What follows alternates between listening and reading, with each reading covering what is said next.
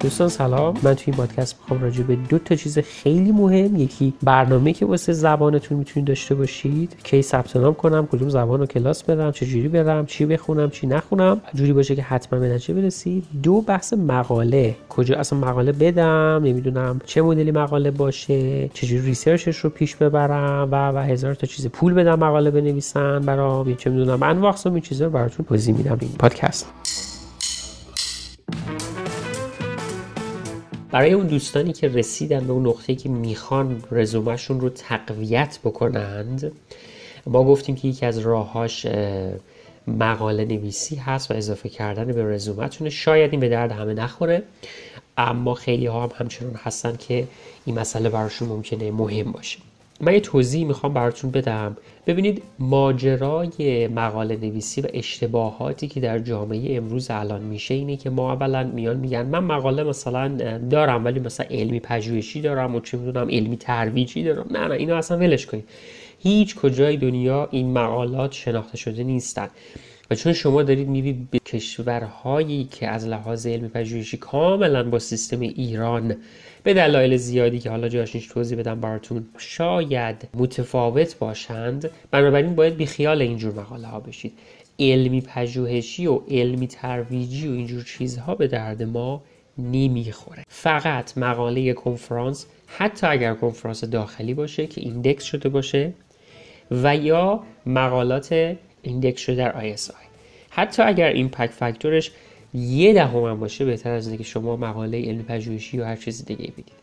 پولی بودن و نبودن معیاری برای بد بودن نیست. من قبلا این رو براتون توی پادکست دیگه توضیح دادم. این سوال خیلی رایجی هست که خیلی می‌پرسن میگن مقاله پولیه. پول باید برید چاپ کنه. خوبه یا بده؟ در واقع این معیار نیست. باید بررسی بشه که اون ژورنال برای چی داره پول می‌گیره. ما ژورنالی رو داریم. مثلا در فیزیک بسیار ژورنال معتبری هست. Applied Physics Letters. خب این میاد. مثلا به ازای هر صفحه اضافه تری که شما بخواید چاپ بکنید از شما پول می‌گیره. آیا این به معنی که این ژورنال ژورنال بدیه؟ رنک یک ژورنال های Applied Physics هست و خب طبیعتا نه. Nature خیلی به همین راحتی بهترین مثالی که میشه زد. اگر شما بخواید open access مقالاتتون رو در اکثر ژورنال های خوب دنیا چاپ کنید باید پول بدید. پس پول دادن و یا ندادن معیار نیست. معیار category اون, اون مقاله هست که شما دارید چیز می‌کنید. مقالتون علمی پژوهشی نباید باشه یعنی فقط باید index شده باشه در ISI این مسئله خیلی مهمه که و همینطور کنفرانس های بین نکته دومی که وجود داره و اشتباه متاسفانه خیلی زیادی هست حتی اساتید شما می‌دونم در ایران متاسفانه به خاطر فرهنگ و سنت اشتباهی که از طریق وزارت علوم این در حقیقت اطلاق میشه به اساتید که میگن اگه می‌خوای ارتقا پیدا بکنی و آدم مهمتری بشی در دانشگاه باید مقاله هایی داده باشی که تک اسمی یا تعداد افراد خیلی کمی توش باشن. در اکثر عرف علمی دنیا در اکثر جاها معمولا کارهای گروهی اتفاقا ارزش بیشتری دارن و در نتیجه مقالات تک اسمی خیلی کمتر در خارج از کشور پیدا میشن و در ایران به وفور پیدا میشن. و اصلا فرهنگ همکاری کردن و تیمی متاسفانه وجود نداره. مقاله تک اسمی که خودتون بدید که خب واقعا شاید خندهدار اصلا باشه دانشجوی چجور می‌تونه یک دانشجوی ارشد یک دانشجوی حتی دکترا یک مقاله تک اسمی بده و چقدر به, در... به چه درجه از علم رسیده مگر که بتونی همچین کاری بکنی؟ در که یک بعد از 20 سال 30 سال سابقه و کتاب نوشتن میاد این مقاله رو می‌نویسه یه مقاله مثلا تک اسمی می‌نویسه خارج از کشور. پس بهتره که حتما سعی بکنید collaboration داشته باشید با آزمایشگاه دیگه با دوستان دیگه که تو زمینه هستن. نه که اسم اونها رو بزنید و اونها هم اسم شما رو بزنن و مشکل رو اینجوری حل کنید. نه. باهاشون همکاری داشته باشید. بهش کمک بکنید بگو به من نرم‌افزاری بلدم که می‌تونه مکمل کار تو باشه. من می‌تونم برات edit بکنم شکل رو درست بکنم می‌تونم تجربه نوشتن مقاله دارم و و هزار تا چیز می‌تونم برات اندازه‌گیری رو انجام بدم. می‌تونم برات ایده‌ت رو مثلا بیام با هم دیگه بحث بکنیم. و و و هزار تا چیز دیگه و اینجوری دوستان بهتری پیدا می‌کنیم کار علمیتون بیشتر و بهتر پیش میره. مراحل مقاله نویسی رو خیلی ها باش مشکل دارن و تقریبا میشه گفت هیچ جایی هم وجود نداره که در ایران بتونه به شما آموزش بده. چون واقعا کسی که مقاله می‌خواد بنویسه و ارزش مقاله رو درک می‌کنه شاید اونقدر پول نداشته باشه که بخواد بیا جبران کنه اون زحمات اون شخصی که داره مقاله نویسی رو بهتون یاد میده. مگر که دوستی باشه که این کار رو انجام بده. و اون کسی هم که پول داره در حقیقت ارزش مقاله نویسی رو شاید براش خیلی هنوز جا نیفتاده باشه یا اصلا وقت نداشته باشه این کار بکنه داره کار دیگه مثلا داره طرف سر کار مثلا. میگه من اگه می‌تونستم وقت بذارم مقاله بنویسم خودم مینوشتم.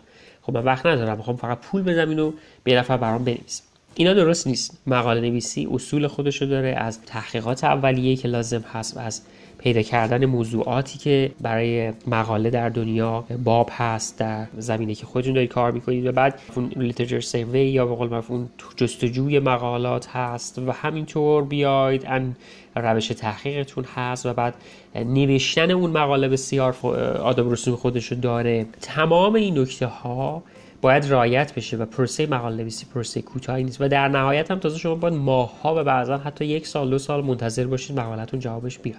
پس نابرد رنج می‌دونیم که گنج میسر نمی شود اگر که بخواید همینجوری نابرد رنجی برید و پول فقط بدید بابتش یا به نفری پیدا بکنید که دوستانه یا مرامی براتون مقاله بنویسه بعدا مشکل پیدا می‌کنید ما سیستم های مشارکتی رو داریم مثل سیستمی که ما معرفی کردیم و مشابهش می‌تونم حتما دوستان دیگه هم هستن که دارن کمکتون می‌کنن به اسم سیستمی که ما معرفی کردیم YRA بود که یه سری از محققین جوان Young Researcher Association هست که میان دور هم جمع میشن و با هم دیگه همکاری می‌کنن. یکی میگه من موضوع دارم یکی میگه من وقت دارم یکی میگه من مقاله بلدم بنویسم یکی میگه نرم افزار بلدم. اون دانشگاه خوبی هست استاد خوبی داره ایده های خیلی خوبی داره و و هزار تا چیز دیگه.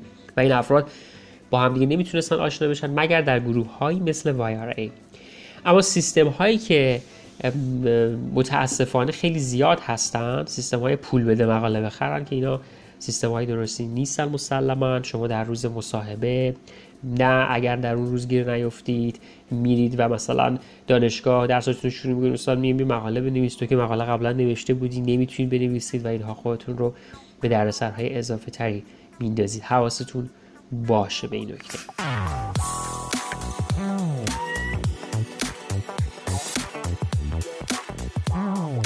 یه نکته بسیار مهم دیگه که وجود داره بحث تک پابلیکیشن بودن خیلی از دوستان میان وقتشون رو سالها بعضا دو سه سال حتی تو ارشد بعد ارشد یا حتی مدت طولانی. شاید من حتی مورد داشتم ده سال طرف بوده که داشته روی یه مقاله خیلی خوب کار می‌کرد. ببینید شما در نهایت حتی یک مقاله بسیار خوب طبیعتا خیلی سخت میشه گفت که ما مقالاتی در سطح نیچر بتونیم در ایران پابلش بکنیم. بنابراین مقالات همه دیگه تو رده های معمولی خواهند شد و مقالات ژورنال خوبی هستن اما به هر حال دادن یک ژورنال خوب بسیار عالی هست. اما اگر قرار یک ژورنال معمولی بدید و سالها یا ماههای متعددی وقت شما رو بگیره به نظر من بهتره که وقتتون رو بذارید روی نوشتن یک مقاله که معمولی تر باشه و زودتر حالا چاپ می‌کنه publish می‌کنه یا accept می‌کنه حداقل. و کارتون رو research تون رو توسعه بدید و اون رو در جاهای دیگه یا همون publication در جاهای دیگه هم بیایید. نه همون کار رو مسلما این کار نظر علمی درست نیست. اما کارتون رو اگر بس رو توسعه بدید می‌تونید کارهای دیگر رو به جای دیگه بفرستید یا حتی کنفرانس هایی رو بذارید که کار شما رو زودتر هم accept بکنید. کنفرانس معمولا خیلی سریع به شما جواب میدن یک ماه دو ماه نهایتا بیشتر طول نمی‌کشه. پس اگر این کارو بکنید در نهایت رزومه شما در قسمت publication ش چندین آیتم داره. به جای یک آیتم خیلی خوب چند آیتم خوب ترجیحاً بهتر می‌تونه برای شما آورده داشته باشه. این نکته هم بدونید به حال یک دانشجو ارشد نهایتا. فارغ التحصیل ارشد که معمولا خیلی هاتون ممکنه ارشد یا لیسانس باشید و این پادکست من رو گوش می‌کنید. ممکنه که حتی یه دونه مقاله داشتن خودش زیاد باشه برای شما. اما طبیعتا اگر که این رو تقسیم بکنید مثل تقسیم به قول معروف وظایف میمونه رو دوش یک مقالت رو نباشه اینجوری می‌تونید چند تا کار رو با هم انجام بدید و مسلما اگر همکاری هم داشته باشه که قبلا گفتم براتون که از مراحل و آداب و رسوم مقاله نویسی هست که شما همکاری بکنید با دوستانتون و دوستان جدیدی پیدا کنید که باشون همکاری بکنید. نگید من کسی رو نمی‌شناسم. خب معلومه خیلی نمی‌شناسن اما وقت بذارید برید توی دانشگاه. حالا الان این روزها به خاطر کرونا شاید نشه ولی به هر حال وقت بذارید و همدیگه رو بشناسید و توی research با همدیگه همکاری بکنید مشارکت بکنید و اینجوری تعداد publication هاتون رو ببرید بالاتر.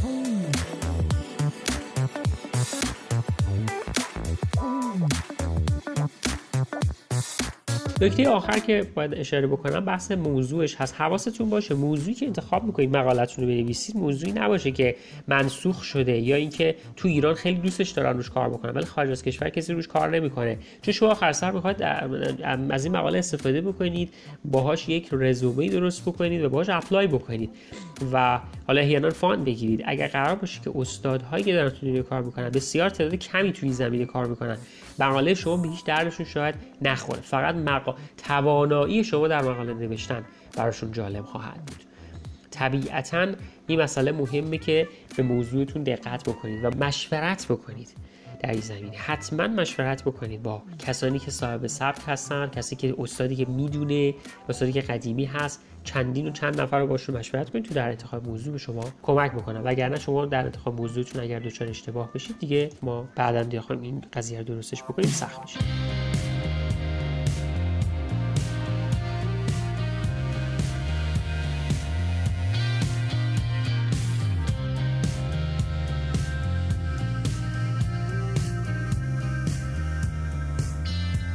ما از توی رزومه به جز مقاله بحثی به اسم نمرات آزمون های استاندارد یا standardized test ها رو هم داریم که نکته بسیار مهمی هست. شاید حتی بشه گفت از مقاله هم مهمتره چون مقاله هیچ وقت requirement محسوب نمیشه. اما زبان مخصوصا و بعد از اون GRE و یا آزمون های مثل GMAT اینها جز آیتم های مهم و نیازمندی های apply خواهند بود.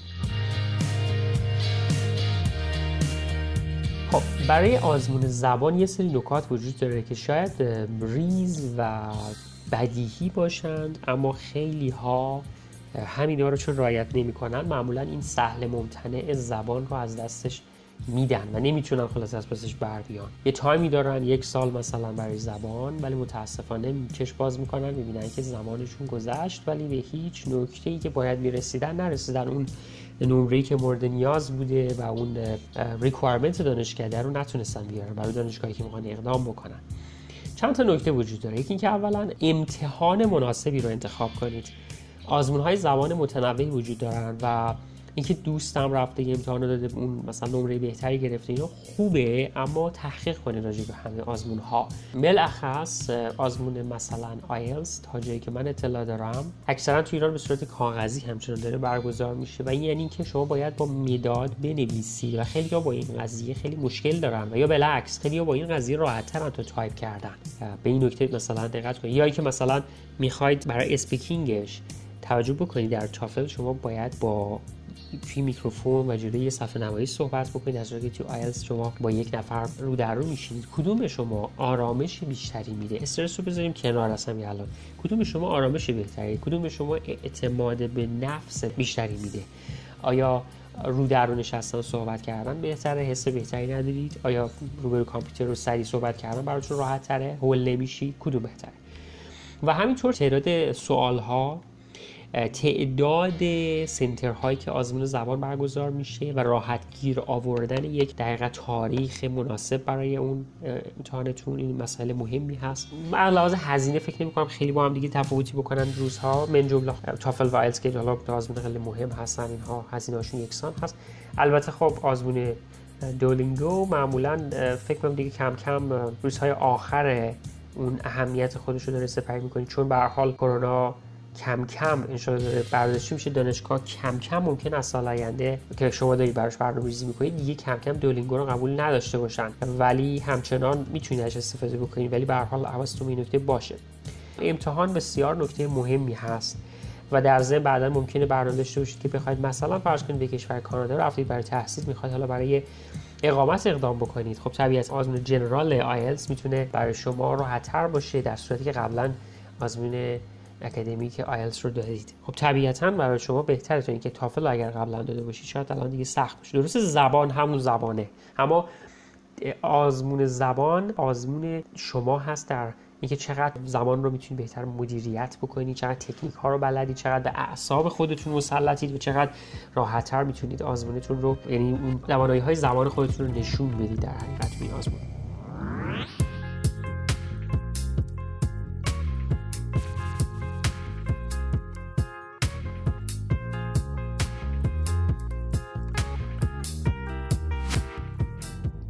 یه نکته خیلی مهمی که هست که باید حتما یه زمان بندی مناسب برای پلن تحصیلتون در زبان که می‌خواید کلاس زبان که می‌خواید برید حتما یک زمان بندی مناسب داشته باشید. و این زمان بندی مناسب رو باید یک شخصی صادقانه به شما بگه. متاسفانه اکثر سیستم های آموزش زبان تو ایران صادقانه نیستن. و اساتید زبان طبیعتا اونها انسانن و خیلی ها ممکنه که دوست داشته باشن محصلین و تعداد ساعت های تدریس زبان بیشتری داشته باشن. و خب طبیعی هم هست. نمیگم همه این کار دارن می‌کنن ولی به هر حال تعیین این که حالا صادقانه بگیم کی می‌تونه این کار رو برای شما بهتر انجام بده بهترین راهش که شما چند جا برید و آزمون بدید و اون ببینید جمع‌بندی بکنید ببینید که هر کدومشون چی میگن. معمولا یه مقدار اوورستیمیت می‌کنن و میگن میگن که شما مثلا نیاز به یا بهتر بگم آندرستیمیت می‌کنن. میگن میگن که شما به مثلا دو سال مثلا زبان نیاز داری و این یه سیستم به قول معروف کش دادنی یه جوری مثلا دوست دارن این مسئله رو تا یه مدت خیلی زیادی کشش بدن.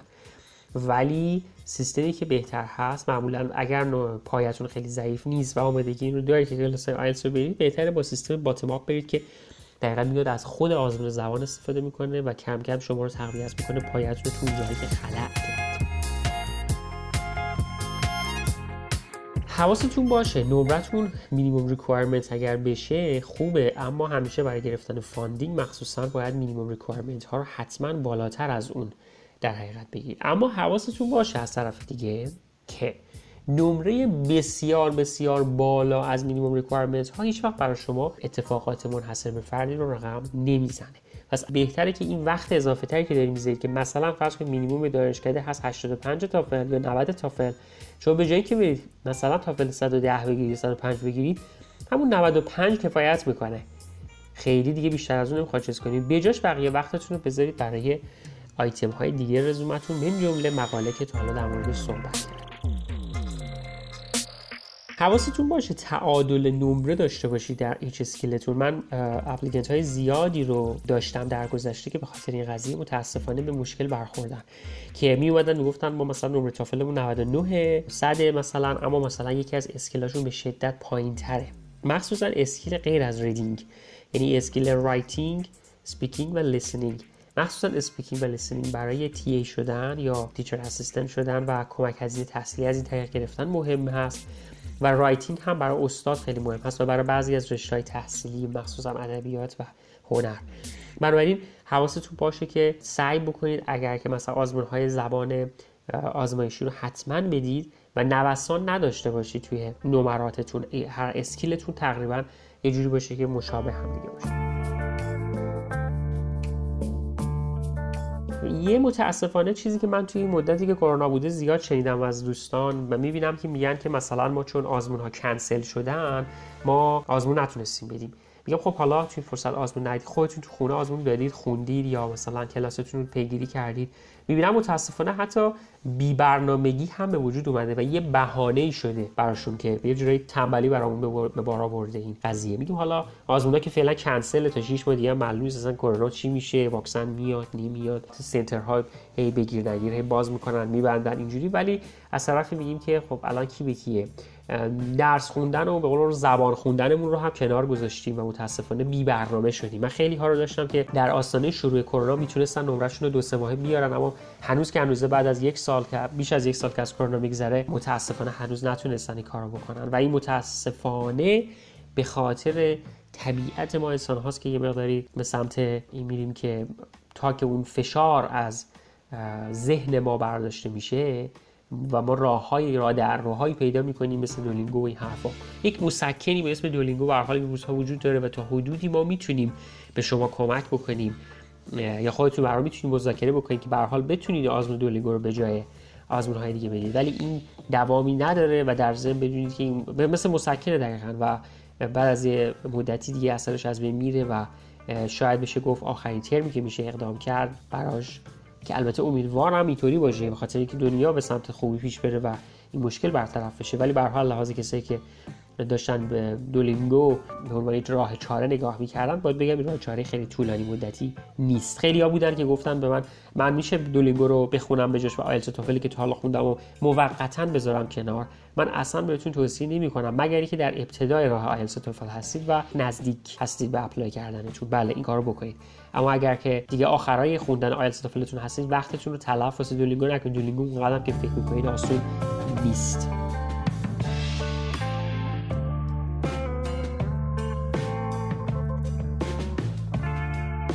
سوال بسیار مهمی دیگه که وجود داره بحث ثبت نامتون هست که من بگم یکی از شایع ترین ابهاماتی که وجود داره اینی که میگن بچه ها ما کی ثبت نام بکنیم؟ ثبت نام شما همیشه باید بر اساس آزمون های آزمایشی باشه که داری در قبل از امتحانتون می‌دید این که بسیار بسیار مهم هست. و طبیعتا این یه فاکتور خیلی مهم یه فاکتور مهم دیگه اینه که شما کی می‌خواید اپلای بکنید. اگه برای ترم فال دارید اقدام می‌کنید ترم پاییز دارید اقدام می‌کنید اصولا باید بدونید که در اوایل آذر ماه تا اواخر بهمن ماه اکثر deadline های دنیا یه جورایی میشه گفت که 80 درصد 75 درصدش میگذره.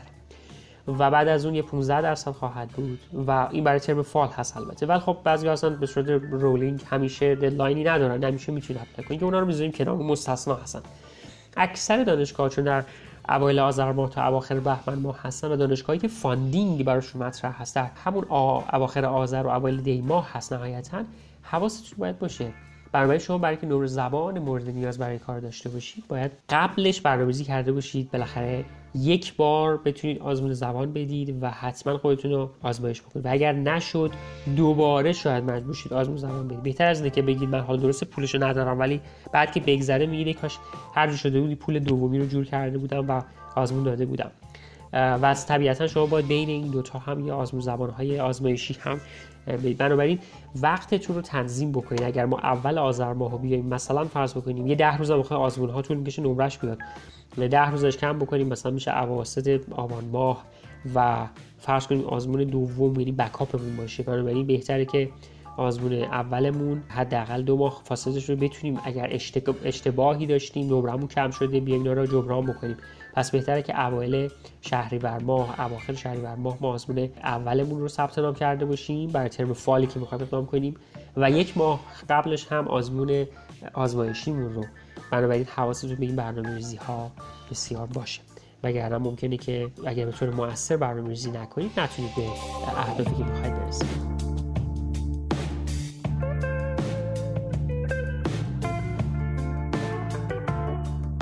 خب من توی پادکست بعدی راجع به خود رزومتون حالا فرض کنیم ما این مایحتاج رو خریداری کردیم می‌خوایم یه مثلا یه غذایی درست بکنیم ماکارونی فرض کنیم درست بکنیم حالا همه چیزو گرفتیم تمام تلاش خودمون رو کردیم بهترین چیزها رو تهیه کردیم همه چیز رو میز آماده است. حالا می‌خوایم این رو چیکار بکنیم؟ بنویسیم رزوممون رو و بعد رو بفرستیم واسه اساتید دیگه. تو ویترین مغازمون بچینیم این لباس های خوبی که رفتیم آوردیم و حالا مثلا می‌خوایم این business مون رو راه اندازی بکنیم واقعا این ویترین خیلی چیز مهمی هست. در مورد رزومتون یا CV و فرقش کلا و SOP تون و انواع اقسام چیزهای مختلف مخصوصا چیز مهمی به اسم pre رزومه باهاتون صحبت خواهم کرد که امیدوارم به درتون بخوره. موفق باشید